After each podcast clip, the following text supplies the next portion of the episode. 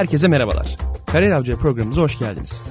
GI Grup İnsan Kaynakları Kilit Müşteri Yöneticisi Cengiz Çalışkan Bey ile beraberiz. Cengiz Bey öncelikle hoş geldiniz. Nasılsınız?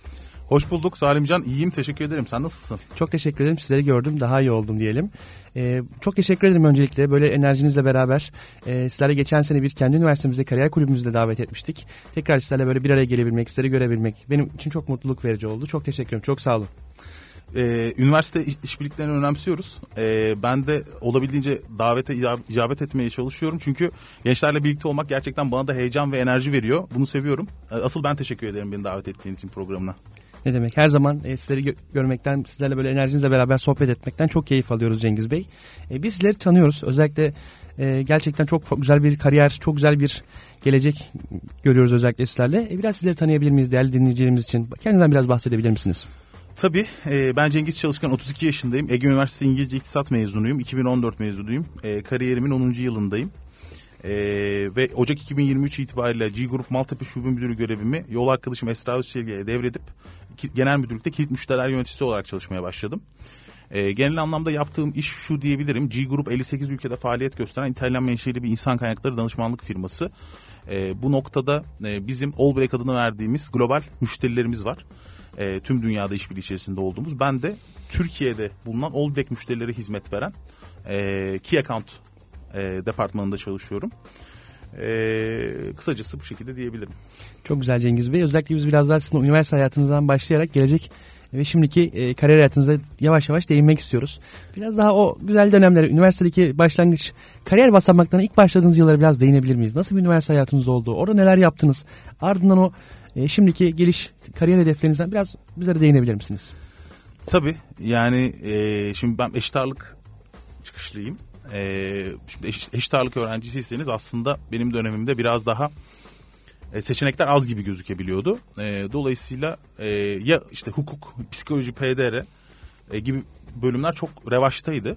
E, ama ben hayatım boyunca yani hukuk veya psikoloji gibi şeylerden oldukça uzaktım. Yani ben lise dönemimde e, işte gazetelerin ekonomi sayfalarını takip etmekten hoşlanırdım. İşte e, o dönemlerde aklıma aklıma gelen şey işte Ülker e, Belçika'nın en ünlü çikolata şirketi Godiva'yı satın almıştı mesela. Bu benim için e, büyük bir şeydi ve bunu ilgili haberleri takip ediyordum. Yani bir Türk firması globalde dünyanın en büyük çikolata firmalarından birini satın aldı. Yani bu gerçekten benim için büyük ve heyecan verici bir şeydi. Sonrasında Arçelik'in Grundy'yi satın alması vesaire. E, o dönemde aslında ben daha böyle iktisadi şeylere eğilimli olduğumu gördüm. E, bu noktada tabii ki işte dershaneden vesaire hani burslu e, dershaneye gittiğinizde genelde şey hani dershanelerde işte hep hukuk, psikoloji gibi bölümlere yönlendirmeye çalışırdı ama ben ısrarla hani iktisat e, bölümüne gitmek istedim. Çünkü hem ablamın arkadaşı hem e, çevremde görüştüğüm insanlarla konuştuğumda bunun benim için daha uygun bir bölüm olduğunu hissettim. Ama burada kritik nokta tabii İngilizce bilgisi. E, her okulda İngilizce eğit dil eğitimi verilmiyor. E, ve açıkçası İktisadi Bilimler Fakültesi'nde okuyorsanız ve İngilizce e, bir bölümde değilseniz e, hayat daha zor olabiliyor. Çünkü uluslararası şirketler genellikle İngilizce konuşan insanları istihdam etmeye çalışıyorlar. E, günümüzde e, yurt dışında çalışma da çok popüler. E, daha uluslararası işlerde çalışmak için İngilizce bilgisi çok kritik. Ben de bu kapsamda Ege Üniversitesi'ni tercih ettim aldığım puan neticesinde. E, ve Ege Üniversitesi'ne girdim. Yıl 2009 yılıydı e, hazırlık sınıfında aslında e, hocamızın yönlendirilmesiyle Work and Travel adında bir şey olduğunu öğrendim. E, ve bu benim için çok heyecan vericiydi. Yani Amerika'ya gitmek. Aslında baktığınızda e, televizyonda, filmlerde izlediğiniz hayatı yaşamak anlamına geliyordu bu benim için. E, hazır, hazırlığın ilk yılında gidemedim. E, o dönemde tabii yıl 2011. E, hazırlık ve dolar kuru 1.80 falandı. E, dolayısıyla ben e, bir yıl hem yazın otellerde çalışarak hem de e, üniversite döneminde part time işlerde çalışarak para biriktirdim. E, ve birinci sınıfın sonunda e, Amerika'ya gittim. E, Tennessee'nin Gatlinburg adındaki e, ufak bir şehrinde Hard Rock Cafe'de kitchen assistant olarak çalıştım. Bu çok keyifliydi. Hard Rock Cafe'de e, İstanbul'a vardı kapandı ama aslına bakarsanız bir rock müzesidir. Ve bu rock müzesinin içerisinde e, yemek yiyebiliyorsunuz. E, biz de e, orada mutfakta e, kitchen assistant olarak çalıştık. Gerçekten hem İngilizceyi geliştirmemi sağladı hem de bir yurt dışı deneyimi oldu benim için. Çünkü aslında e, Amerika'ya giderken ilk uçak deneyimi ben Amerika'ya giderken yaşadım mesela. Pek çok kişi e, bu de- deneyimden zorlanabiliyor, geri dönmek isteyebiliyor. Yani orada tamamen kendi başınızdasınız. E, 19 yaşında bir genç olarak e, Amerika'dasınız. Hatta şöyle çok ufak bir hatıramı Tabii ki. Paylaşayım. E, şimdi işte Antalya'dan çıktım İstanbul, İstanbul'dan e, Paris, Paris aktarmalı Knoxville. E, oradan sonra da e, Gatlinburg'a geçiyoruz. Şimdi biz yola çıktık. Zaten yani Amerika'ya ulaşmam aktarmalarla 24 saati geçti. orada bir jetlag olduk zaten. Jetlag'la tanıştık orada falan. Ee, ama hani buradaki deneyim gerçekten çok önemli. Ee, indim ben e, Knoxville'e. Knoxville Gatlinburg'a yakın en büyük şehir ve oraya yakın olan bir yer. Şimdi gecenin 11'iydi indiğimde. Yani 24 saati geçti hatta. Gecenin 11'inde ben indim. Ve Türkiye'deki danışmanım bana şunu demişti. Orada yakınlarda işte hosteller var. Orada uygun bir yerde kalabilirsin hani gibi. E, durum öyle olunca ben de havaalanından çıktım. Havaalanından bir çıktım karşımda kocaman bir Hilton var. Cebimde de ilk maaşımı alana kadar 600 dolar var. Hilton'a gittim zaten İngilizcem çok kısıtlı. Bir gece kalmak istediğimi söyledim ve bana o dönemin parasıyla 300 dolar gibi bir para çıkarttılar yani. Ben dedim ki it's too expensive. e, dolayısıyla sağ olsun orada bana destek oldular mesela. Hemen oradan farklı bir yere geçtik 40 dolarlık bir yere. Mesela şu anki aklımda olsa ya da öğrencilik döneminde olsa havalanında yatardım yani. Yani 19 yaşında yurt dışına çıktığında böyle ne olduğunu şaşırabiliyorsun. Kastettiğim şey de aslında buydu. Yani pek çok kişi bunun zorluğunu yaşayıp geri dönebiliyordu. O yüzden e, riskli bir deneyimdi benim için ama çok keyifli geçti. 4 ay Amerika'da kaldım. E, bu İngilizcemin gelişimine de çok fayda sağladı. E, daha sonrasında da Ege Üniversitesi benim okuduğum dönemde ki muhtemelen şu anda da top 3'tedir. E, yurt dışına en çok e, öğrenci gönderen üniversiteydi yani Erasmus e, anlaşmaları oldukça fazlaydı. E, ve bu kapsamda ben tabii Amerika'dan döndükten sonra e, yani Erasmus bursuyla e, yurt dışına gitmek konusunda da çok heyecanlandım. Ve bu benim için bir avantaj sağladı Work and Travel'ı daha önce yapmam. E, üçüncü sınıfta da e, ikinci sınıfın ortasında diyeyim e, bu görüşmeler başladı. Sınavlara girdik, mülakatlara girdik. E, bunun sonucunda ben üçüncü sınıfın ilk dönemi Almanya'da HTVK Leipzig adında bir üniversitede e, Almanya'nın Leipzig şehrinde e, International Management e, sınıfında Erasmus öğrencisi olarak e, gittim. Bu da çok güzel bir deneyim oldu. Özellikle e, farklı ülkelerden insanlarla beraber olmak çok önemli. E, neden çok önemli? Her ülkenin aslında yani mesela Türkiye, Almanya, Fransa dediğimizde stereotipler hep insanların aklına gelir. E, aslında insanların e, stereotiplerden ibaret olmadığını öğrendim ve gerçekten her ülkenin kültürünü yakından tanıma fırsatı buldum. Bu özellikle üniversite sonrasında global şirketlerde çalışırken e, yükselmeniz ve e, iletişiminizi arttırmanız için çok önemlidir. Yani örnek veriyorum bugün ben İtalyan şirketinde çalışıyorum ama İngiltere'de de arkadaşlarım var. İşte Almanya'da da çalışma arkadaşlarım var. Bu arkadaşlarla e, beraber bir iş yaptığımızda onların hassasiyetlerini daha yakından tanıyabiliyorsunuz. Bu da e, business tarafında iş yapmak tarafında çok değerli. Ve bunu e, sosyal bir ortamda tanımış olmak her zaman iyidir. Çünkü bu sosyal ortamda onların kültürel e, kültürle ilgili kültür kültürel e, ve sanatsal konuları üzerinde konuşuyorsunuz ve gerçekten yani örnek veriyorum bir Almanın size gelip e, İnce Mehmet'i anlatması sizin ne kadar hoşunuza gidiyorsa e, karşı tarafta da e, onların ünlü bir yazarı veya onların kültürüyle ilgili şeylerle ilgili bilginizin olması da onları mutlu eden ve size yaklaştıran bir konu. Erasmus'un da böyle bir faydasını gördüm. Hani zamanlama konusunda arkadaşlara şunu öneririm. Tabii şu anda dolar euro kuru birazcık yükseldi ama e, hani böyle işte hazırlık birinci sınıfta eğer work and travel yapabiliyorlarsa e, gayet e, doğru bir zamanlama. Sonrasında da hani Erasmus fırsatlarını kovalasınlar özellikle üçüncü ve dördüncü sınıfta. Ha, bu noktada biz G Grup olarak şöyle de destek olabiliriz. E, biz e, part time işler veya işte yaz sezonunda e, dönemsel işler de buluyoruz arkadaşlara. Dolayısıyla herhangi bir G Grup şubesine gelip şu anda Türkiye'de 10 farklı lokasyondayız. İşte İstanbul'da 3 tane Maltepe, Beylikdüzü ve Mecidiyeköy. Genel müdürlüğümüz Levent'te. Ee, onun haricinde Gebze, Bursa, İzmir, Ankara, Antalya, Çorlu ve Manisa olmak üzere toplam 10 şubeyle hizmet veriyoruz. Yani herhangi bir G Grup şubesine gelip yaz tatillerinde e, dönemsel işlerimizde çalışabilir arkadaşlar. Bu şekilde e, para biriktirebilirler bu hayalini gerçekleştirmek için ki ben öyle yapmıştım zaten. Ya bizim dönemimizde G Grup yoktu ama daha farklı şirketlerde, farklı işlerde çalıştık. O yüzden e, yani bunu hayal edip bunun üzerine çalışmak bence çok kritik. Yani bugün hazırlık sınıfı ve birinci sınıfın yazında e, para biriktirirseniz ikinci sınıfın yazında Work and Travel'a gidebilirsiniz kur ne olursa olsun. Kesinlikle Cengiz Bey. Dolayısıyla sonrasında 3. sınıfta Erasmus çok iyi oldu. Çünkü 4. sınıfta Erasmus'a gittiğinizde e, hani okulunuzun uzama ihtimali var ve iş ve staj imkanlarını kaçırabiliyorsunuz. Dolayısıyla 3. sınıfta bizim için çok değerliydi. E, dolayısıyla üniversite hayatımda aslında şöyle oldu. Hani staj tarafın staj tarafında şöyle ufak bir hikaye paylaşayım sizle. Şimdi ben işte yine hazırlıktayım işte Work and Travel'ı konuşuyoruz arkadaşlarla vesaire. Gökhan adında bir arkadaşım var. Buradan da ona selam olsun dinliyorsa. Ee, Gökhan dedi ki ya dedi abi dedi ben dedi kariyer.net diye bir web sitesi buldum yıl 2009. Ee, buraya CV oluşturdum. Dedim ki Gökhan senin hiçbir deneyimin yok ki niye CV oluşturdun ne yazdın?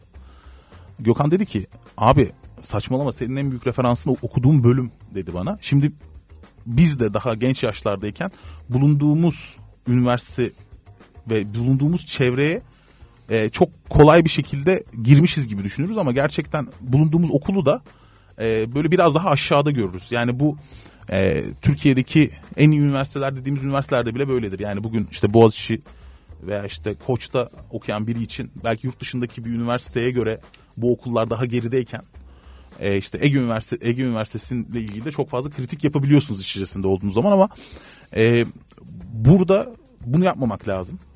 Yani burada Gökhan bununla ilgili bir farkındalık oluşturdu bende ve e, iyi dedim ya ben de kariyernete gideyim bir CV oluşturayım. Çünkü zaten ben yazları çalışıyorum. Deneyimlerimi buraya yazabilirim dedim.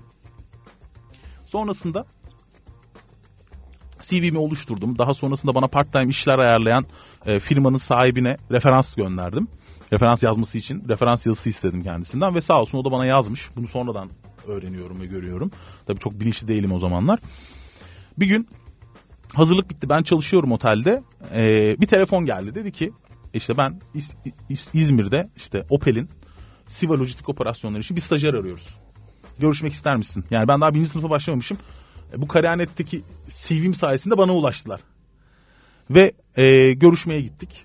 E, işte Ege Üniversitesi'nde okuyor olmam. E, iş yerinde Torbalı'da ol, oluyor olması. Beni beğendiler ve ben daha birinci sınıfa başlamadan önce asgari ücretli staj bulmuş oldum yani. Hani insanlar birinci ikinci sınıfta staj Mükemmel. bulamıyorken e, ben bu sayede paralı bir staja kabul edildim.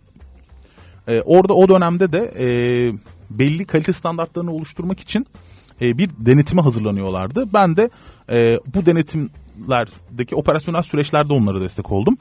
E, şöyleydi ben ikinci öğretim öğrencisiydim. İşte sabah e, bir gün öğlen 3'e kadar e, diğer günlerde full e, okula gitmiyordum yani staj yapmak için.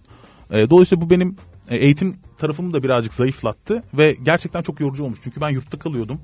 E, o dönem çok erken saatlerde e, servise yetişmek için üniversiteyi boydan boyu yürümem gerekiyordu. Çünkü kampüsün içerisindeki 525 adında bir otobüs vardı. O da çok e, yani ona binersem servise geç kalıyordum. Dolayısıyla ben kampüsün bir ucundaki yurttan hani Ege Üniversitesi'ni bilenler bilir. Yani KYK'dan e, tıp fakültesinin oraya kadar yürümek zorunda kalıyordum. Ve bu özellikle hani Eylül, Ekim, Kasım ve Aralık süreçlerinde havanın kötüleşmesiyle beraber işte yağmur yağıyordu vesaire. Dolayısıyla bu da zorlamaya başlamıştı. E, proje de bitti.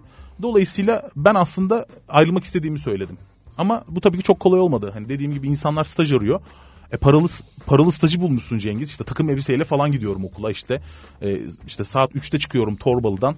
E, Torbalı Kipa'ya kadar otostop çekiyorum. O zamanlarda izban yok. E, işte o, minibüsle böyle Gazi Emir'e gidiyorum. Oradan işte Halkapınar'a geçmeye çalışıyorum falan. Sonra Allah'tan izban açıldı da biraz işimiz kolaylaştı. E, o zaman da Gazi Emir'e kadar gidiyordu İzban. İşte İzban zaten ayrı bir hikaye İzmir'dekiler bilir. E, dolayısıyla hep bir koşturmaca var aslında. Hep bir koşturmaca var evet. Ama dedim ki yani Cengiz sen böyle bir fırsatı bırakıyorsun. E, çünkü o dönem bir asgari ücret para kazanıyordum. Ailem de bir asgari ücrete yakın para gönderiyordu bana. Ya ben bugünkü şartlarda aslına bakarsanız hani asgari ücret de yeni arttı şu anda. Hani 20 küsür bin lira yakın bir para kazanıyordum yani. Bir öğrenci olarak 20 küsür bin lira cebinizde olması. Hani ben okula falan gitmiyordum bazen böyle yoruluyordum gitmiyordum vesaire. O da sıkıntı olduğu için dedim Cengiz sen bu işi bırak. Ee, ama bırakmışken de yine buna hizmet eden bir şey yap. Sonrasında da e, öğrenci kariyer kulübüne yazıldım yani. Ege Üniversitesi'nde o dönem 2005 yılında Türkiye'nin en aktif kariyer kulübü seçilen Gateway kariyer kulübüne girdim. Oradan farklı farklı staj fırsatları oluştu. Ee, orada çünkü biz e, kampüsteki aktivitelerde hem sponsorluk organize ediyorduk hem de e, işveren markası e, özelinde farklı çalışmalar yapıyordu okullar. E, bunlardan biri ING Bank'tı mesela. ING Praktik adında e, tüm okulları gezen ve buralarda vaka çalışması vaka çalışmaları yapan ve bu şampiyonları e, İstanbul'da e, artık final yapan e, bir e, vaka çalışmasının organizasyonunda bulundum kulüp aracılığıyla. Orada insanlarla tanıştım. O bana işte ING, ikinci sınıfta ING Bank'ın e, stratejik satış yönetiminde stajın kapılarını açtı. Yani ben ikinci sınıfa geldiğimde iki tane staj zaten çoktan yapmıştım. E, sonrasında Erasmus oldu. E, Erasmus dönüşünde işte Yapı Kredi'nin Heroes Club adında bir yetenek kulübü vardı. O da iki yıl süren bir şeydi o dönem. Yani iki yıl boyunca Yapı Kredi'nin e, Bayramoğlu tesislerine gidiyorsunuz. Orada farklı eğitimler alıyorsunuz. İşte son sınıfta uzun dönem staj yapıyorsunuz. Sonrasında büyük ihtimalle eğer siz de bankada bir kariyer istiyorsanız ve uygun pozisyon varsa full time işe başlıyordunuz. Ya burada bizim dönemimizde biraz böyle hani iktisat mezunuysan bankalar ve Big Four çok önemliydi. Big Four dediğimiz işte Deloitte, KPMG, Ernst Young, Price. Ee, orada benim için aslında şu ayrım çok önemliydi. Yani buradaki genç arkadaşlara tavsiyem şu olur. Hani üniversite birden veya ikiden sonra artık hani yapmak istediğiniz şeye karar vermeniz ve buna yönelik ilerlemeniz gerekiyor. Yoksa bu kafa karışıklığı yaratabiliyor. Yani işte benim arkadaşlarımdan bazıları işte üniversite 2'den beri hani İK üzerinde ilerlemek istediler ve hani İK'ya yönelik staj yaptıkları için hiç kafa karışıklığı yaşamadılar kendi içinde. Şimdi farklı farklı yerlerde deneyim elde etmek gerçekten çok önemlidir. Ben şöyle düşünmüştüm. En azından neyi yapmayacağımı deneyimlerim gibi düşünmüştüm ama hani günün sonunda benim yeteneklerim aslında daha satış pozisyonlarına uygun yeteneklenmiş. Bugün geriye dönüp baktığımda. Dolayısıyla benim muhasebe stajı yapmam e, evet büyük bir katkı ama bugünkü işime hizmet etmiyor. Aslında üniversitede yapmak istediğiniz şeyi belirleyip ona hizmet eden şeyleri ilerlemeniz gerekiyor ki e, üniversite sonrasında daha hızlı aksiyonları alın e, kafanız karışmasın. Yani benim bir dönem kafam karıştı. Dolayısıyla e, hani üniversitenin mezuniyetinde zaten mezun olduğumda bir IELTS'e girdim. E, IELTS'in akademik e, sınavına girdim. Oradan skorumu aldım. E, işte yurt dışı master düşünüyordum ama olmadı. E, farklı nedenlerden dolayı Pronet'te çalışmaya başladım. Çok güzel Cengiz Bey. Ee, şöyle bir parantez açmak istiyorum. Gerçekten üniversite nasıl okunmalı sorusunun cevabı çok güzel bir hem sosyallik hem de kariyer anlamında yapmış olduğunuz çalışmalarla gerçekten bir referans noktası oluşturuyorsunuz. Ee, aslında çok güzel e, noktalara değindiniz ama ilk başta şöyle bir parantez açmak istiyorum. Malum şu an aslında e, yakın bir hafta önce bir üniversite sınavından çıkan genç e, aday arkadaşlarımız oldu. Onun dışında yeni mezun, üniversiteden mezun olmuş, iş hayatına yeni atılmak isteyen genç mezun arkadaşlarımız oldu. Gerçekten hayatın içinde olduğunuz zaman, hayatta bir plan ve hedef doğrultusunda olduğunuz zaman gerçekten sizler gibi hep bir maraton içinde olup bir başarıya koşuyorsunuz.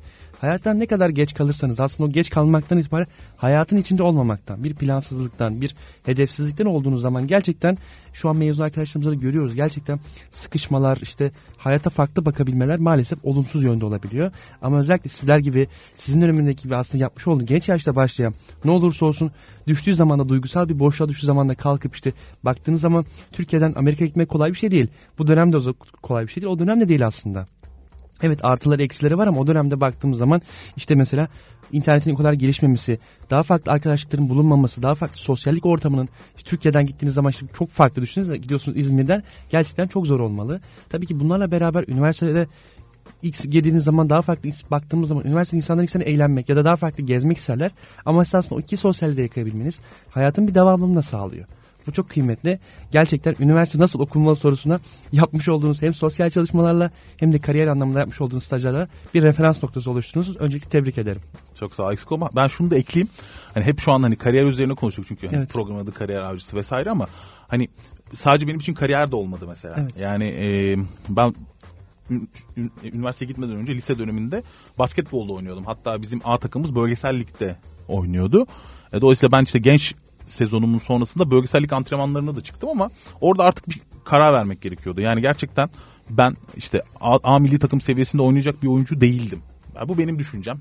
Herkesin kendi kararıdır ama hani ve e, günün sonunda hani bir seçim yapmam gerekiyordu. Yani ben e, eğitim tarafına mı ilerlemem lazım yoksa spor tarafına mı ilerlemem lazım? Yani ben Ege Üniversitesi Besyo'da çok fazla arkadaşım vardı mesela. Yani kulüpte beraber oynadığımız kişiler. Onlar Besyo'yu seçmiş. İşte ben iktisattayım zaten birbirine yakın sayılır fakülteler. Dolayısıyla burada sosyallik de gerçekten çok önemli. Yani sadece kariyer değil. Aslına bakarsanız mesela ben e, fakülteye geçtiğim zaman Ege Üniversitesi bir kampüs üniversitesidir. E, burada fakülte takımında oynadım. Yani hazırlık döneminde ben fakülte takımının ne zaman nerede toplanacağını kovaladım yani. Dolayısıyla burada tek sta- e, hazırlık öğrencisi olarak ben vardım mesela. Şimdi bu bana neyi getirdi?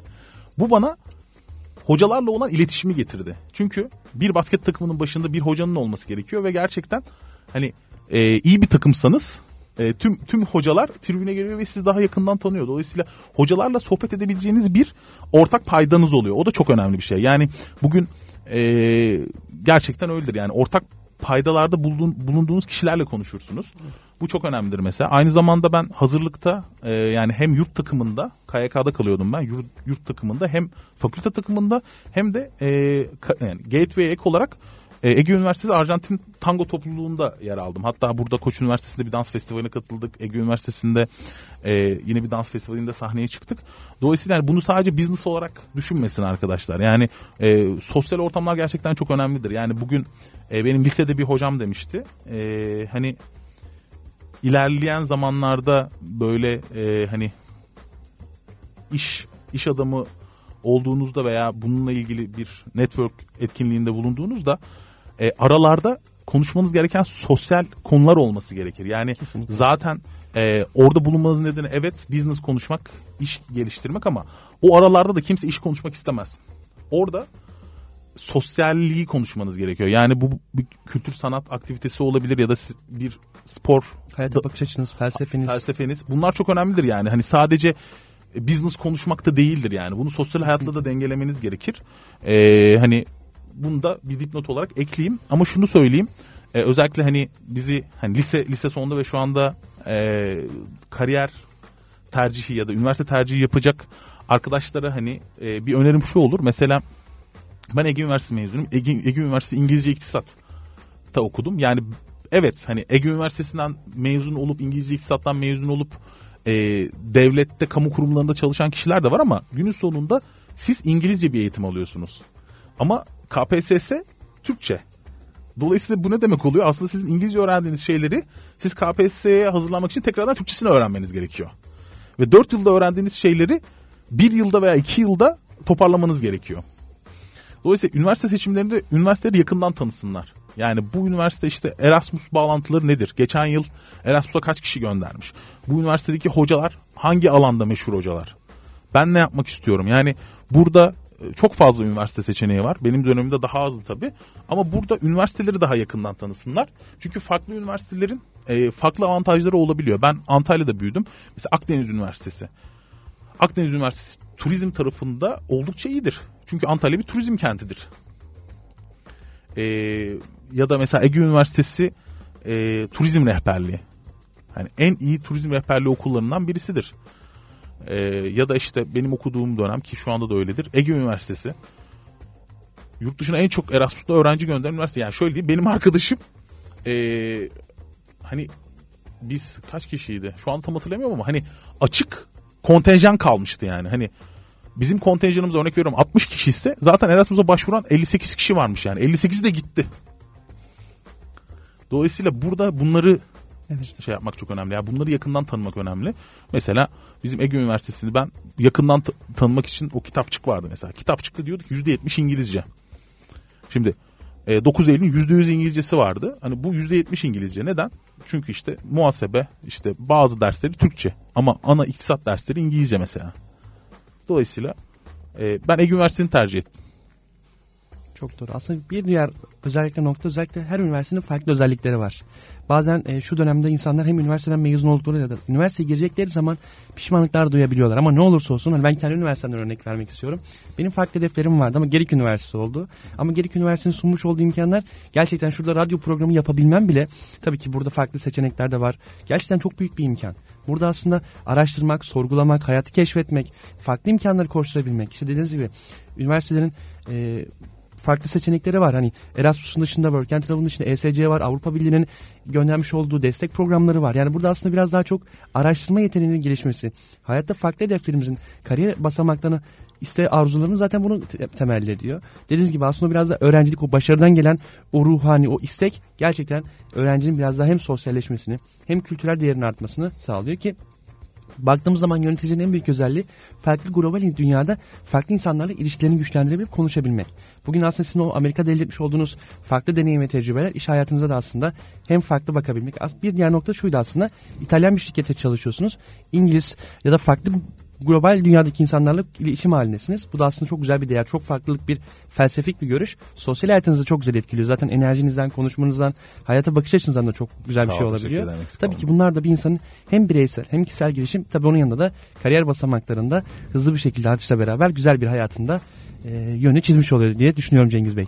Tabii yani istersen orayı biraz açalım. Mesela ben bundan önceki şirketim bir İngiliz şirketiydi. Ee, yani oldukça eski ve İngiliz kültürünü çok yakından hissettiğiniz bir şirketti mesela. Şimdi İtalyan şirketleri biraz Türk şirketleri gibidir mesela. Ee, farklı noktalarda farklı esneklikler sağlayabilirsiniz ama örnek veriyorum İtalyan şirketi de olsa Almanya'da e, bir iş görüşmesine veya bir randevuya gittiğiniz zaman hiçbir zaman tam zamanda gitmeniz gerekir mesela. Hani e, yani pünktlich derler Almanca'da dakik olmanız gerekiyor. Hani bu bulunduğunuz şirketten ziyade ülkenin kültürüyle de çok alakalı. Yani İtalyan bir şirket olabilir ama Almanya'da ya da işte İngiliz bir şirket olabilir ama İtalya'da.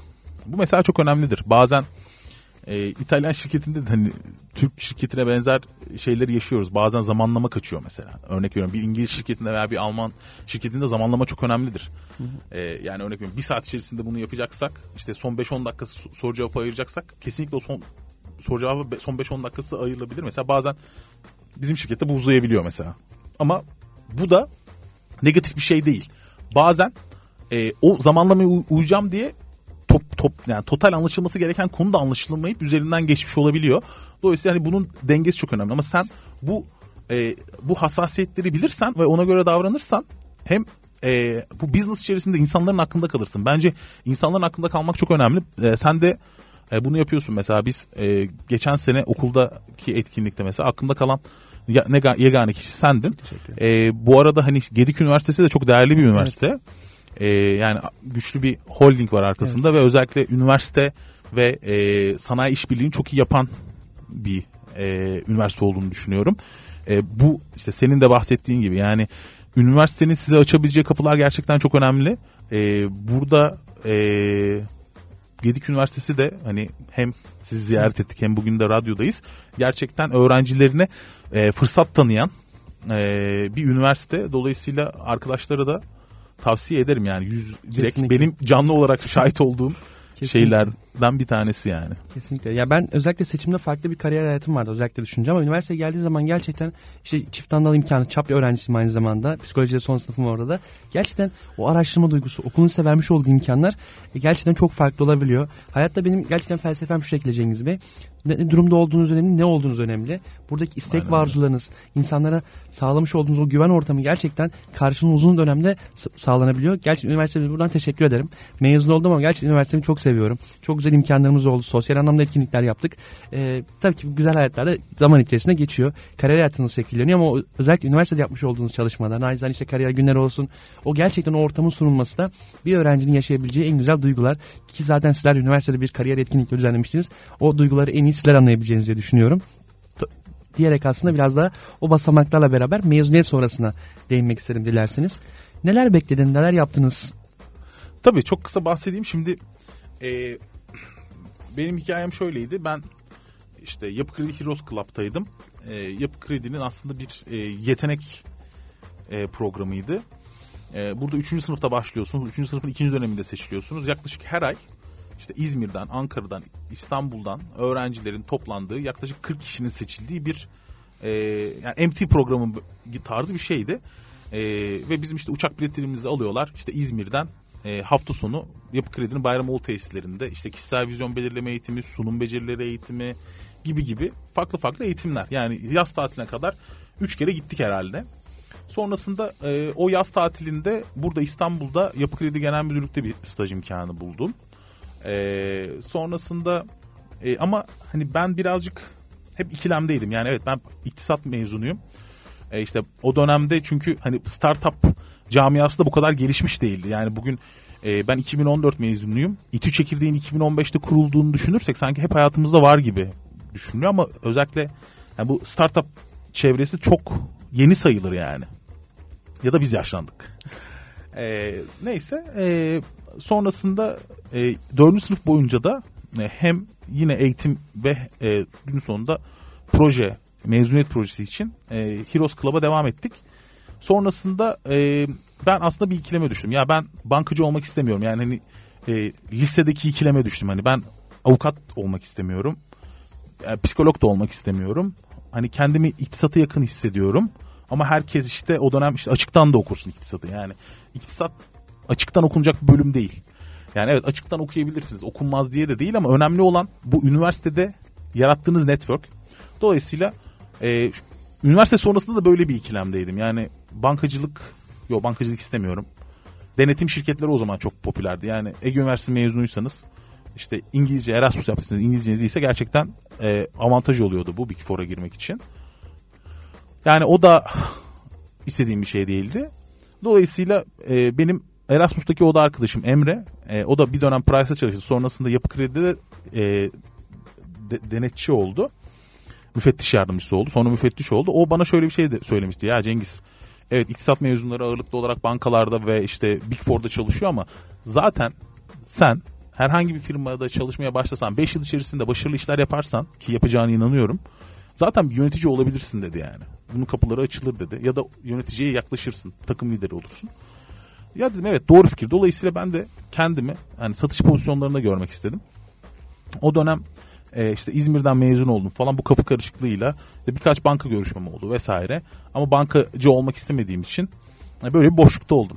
O boşluk böyle çok kıymetlidir o dönem. E, benle beraber işte mezun mezun olan arkadaşlarımız işte Antalya'ya geri döndük vesaire. E, o dönemde de mesela işte arkadaşlarımızla çok keyifli vakit geçirdik. Bir yandan iş arıyoruz vesaire. E, orada e, dedim ki yani ben artık bir yerden başlamam lazım. Evet nereden başladığınız da önemli gerçekten ama e, yani o akış akışa girmek çok önemli olduğunu düşünüyorum. E, Antalya'da ben Pronet'te çalışmaya başladım. E, Pronet'te e, bir alarm ve güvenlik sistemi e, hizmeti veren bir firma bilenler bilir. E, orada ben Antalya şubede başladım. E, Antalya şubede giriş pozisyonunda başladım. Yani kapı çalıyorduk. Kapı çalıp e, uzman satışçılar için e, randevu oluşturuyorduk. Yani giriyorduk. Bir işte yaka kartımız vardı. Yaka kartımızı gösteriyorduk. E, randevu organize ediyorduk. Böyle başladık. E, orada ben e, 4 aylık bir süreçti bu. 4 ayın 3. ayının sonunda ben zaten e, Antalya'da e, en çok randevu alan kişi seçildim. E, ve e, bu bir ödül aldım bununla ilgili. Sonrasında evet Antalya'da başladım ama hep hayatımda böyle İstanbul'a gitmek vardı. Yani kendim İstanbul'da görmek istiyordum. Çünkü e, Antalya daha küçük bir şehirdi. İzmir evet Antalya'ya göre büyük ama İstanbul'da küçük bir şehirdi. E, İzmir'de de Philip Morris'te görüşmelerim vesaire olmuştu ama tam zamanda mezun olmadığım için biraz uzattım. E, o fırsatı da kaçırmıştım. Sonrasında Antalya'ya geldim ve dedim ki e, Pronet'e girdim. Pronet'te başarılı olduktan sonra İstanbul'a geçmek istediğimi söyledim ve İstanbul'a geldim. O dönemde e, böyle bedelli askerlik çok fazla yoktu. Evet. E, hani belli bir patronu yoktu yani. Hani devlet belli aralıklarla çıkarıyordu. Dolayısıyla ben şöyle bir ikileme girdim. E, işte Pronet'teki bir yılın ardından artık işte tecil durumum geldi. Ya bir master yapmam gerekiyordu ya askere gitmem gerekiyordu. Ben de açıkçası askere gitmeyi seçtim.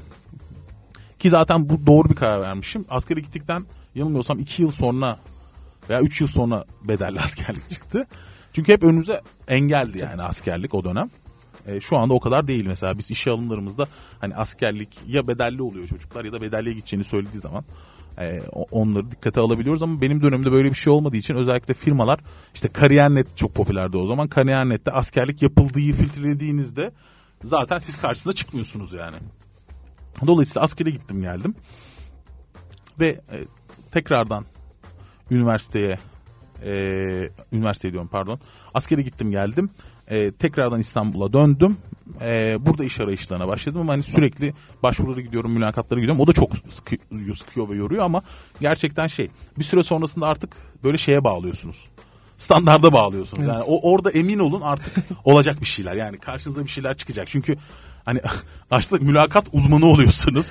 Çünkü standart sorular oluyordu bizim dönemimizde. İşte bazı assessment'lar oluyordu. Onları dolduruyordunuz falan. Zaten onları yapa yapa hızlanıyorsunuz ve günün sonunda e, bir önceki şirketim e, Informa Fuarcılık'ta ben işe başladım. Uluslararası e, fuarlar organize eden dünyanın en büyük fuarcılık şirketiydi. İngiltere menşeili. E, oradaki 3,5 yılın ardından buraya şube müdürü olarak transfer oldum.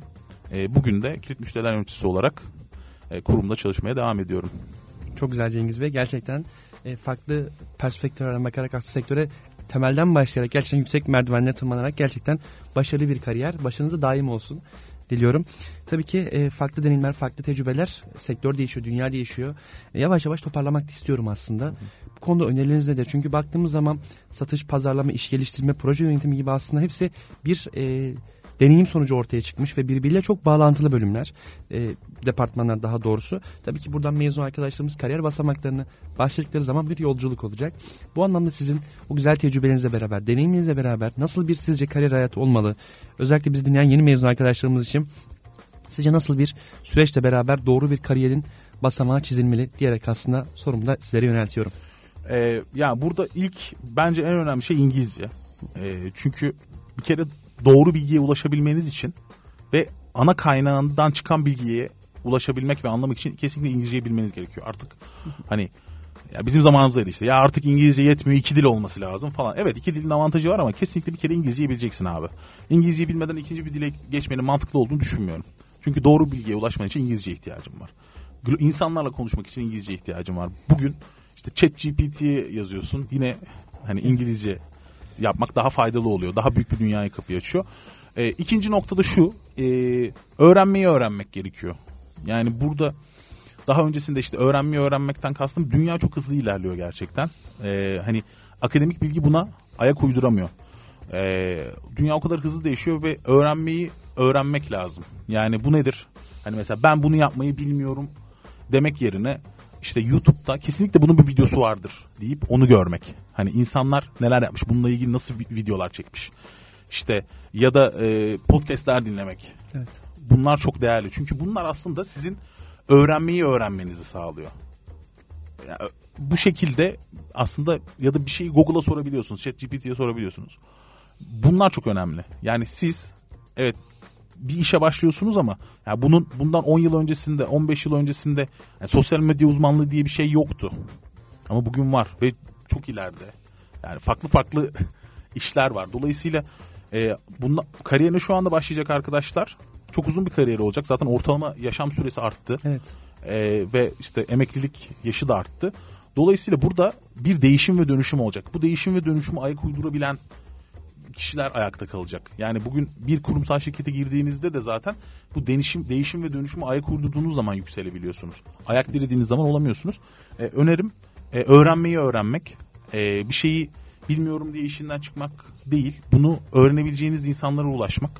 Ee, bence çok önemli ve değerli.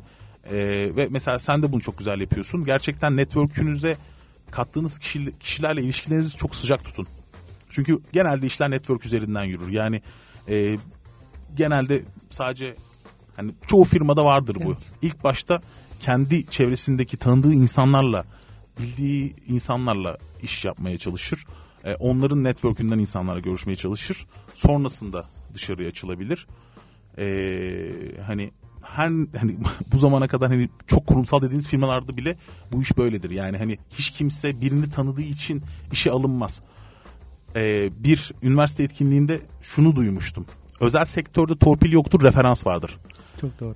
Yani siz e, referansla oraya gidersiniz. Ha, siz o pozisyon için yetkin değilseniz zaten sizi almazlar. Assessment'ı var, mülakatı var, pek çok şey var ama o kapıdan içeriye girmek sizin elinizde. Dolayısıyla network'ünüzü önemseyin. Yani e, sizin öğretmeniniz de sizin bir network'ünüz. Sizin işte üniversiteden arkadaşınız veya liseden arkadaşınız da bir network'ünüz. Yani o arkadaşın yani öbür gün farklı bir şirkete geçtiği zaman e, selam ne haber deyip o fırsatın kapısını size aralayabilir. O yüzden dediğim gibi öğrenmeyi öğrenmek ve network'e çok önem verin deyip e, programı kapatabiliriz. Cengiz Bey çok teşekkür ederim. Gerçekten bir yeni mezun olarak sizlere o deneyiminizle beraber ben de farklı bir perspektif ve felsefeye kavuşmuş oldum. Ee, uzun bir geçen seneden beri bir tanışıklığımız var. Gerçekten enerjinizle gençlere vermiş olduğunuz desteklerle beraber hem firma olarak hem bireysel olarak çok teşekkür ederiz. Enerjiniz daim olsun. E, yeni terfinize de te- tebrik ederiz. Başarınız devamınızı dileriz. Çok Tekrar katıldığınız için çok sağ olun. Ben teşekkür ederim beni davet ettiğin için Saim Can'cığım. Ne demek her zaman bekleriz. Her zaman görüşmek dileğiyle. Sağlıcakla kalın. E, değerli dinleyicimiz bugün bizlerle G Grup e, kilit müşteri yöneticisi Cengiz Çalışkan Bey bizlerleydi. Değerli sohbeti ve değerli bilgilendirmesi deneyimlerle beraber kendisine çok teşekkür eder. Bir diğer programımızda görüşmek dileğiyle. Sağlıcakla kalın.